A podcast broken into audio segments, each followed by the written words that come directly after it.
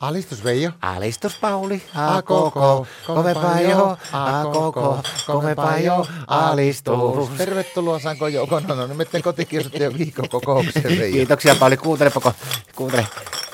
Rahaa äänellä pistää. Voi vitsi, mitä sulla sillä pussissa No on? mä oon tällä viikolla niin martannut noita hylsyjä, niin mä laskin tuossa aamulla niin 5 ja 40. Ja nyt kun mä lasken, sä, sä toit viime viikolla, niin sulla oli siinä, paljonko sulla oli siinä kassissa?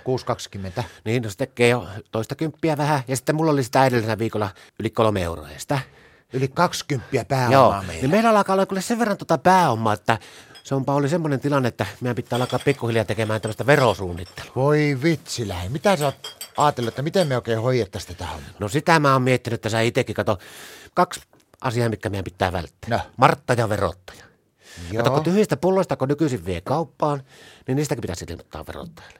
joo. Ja sitten taas toisaalta, jos me viiään niin nämä yhdessä siihen lähikauppaan lyö siihen pulloautomaattiin, niin arva mitä. No. no siinä on Tärviäisen penan vaimo töissä siinä kassalla, niin sehän näkee, että paljon me saadaan sitä lapusta sitten rahaa, niin se on Martta näitä rahoja. Joo, ja nykyään pystyy tekemään ATK-logisen verojuoroamistarkastuksen. Mä oon kuule Pauli, ajatellut sillä, että kun me, me aletaan verokikkailla ja tempastaan semmoinen kuule juttu, että me tehdään tämmöinen holding-yhtiö ja lähetetään nämä pullot suoraan Panamiaan. Miten me ne sinne saadaan? No älä Pauli jännitä, kato meikäläinen on finanssimies. Tää. Joo, mä kävin aamulla Nordeassa.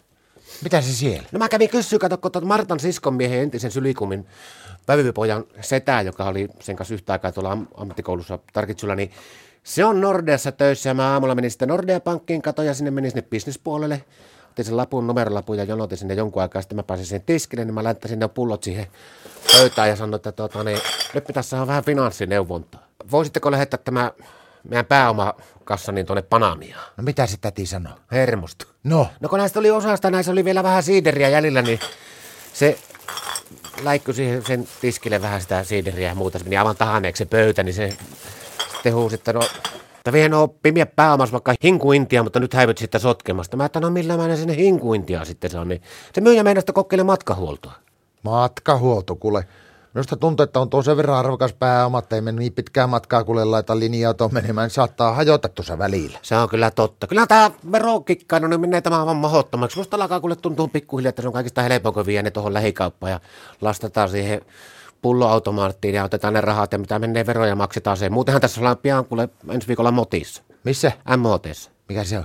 No se on semmoinen televisio-ohjelma, missä kaikki suomalaiset, jotka on lähettänyt tyhjiä pulloja panamia eikä ole maksanut sitä veroja, niin niiden nimet luetellaan sitten televisiossa.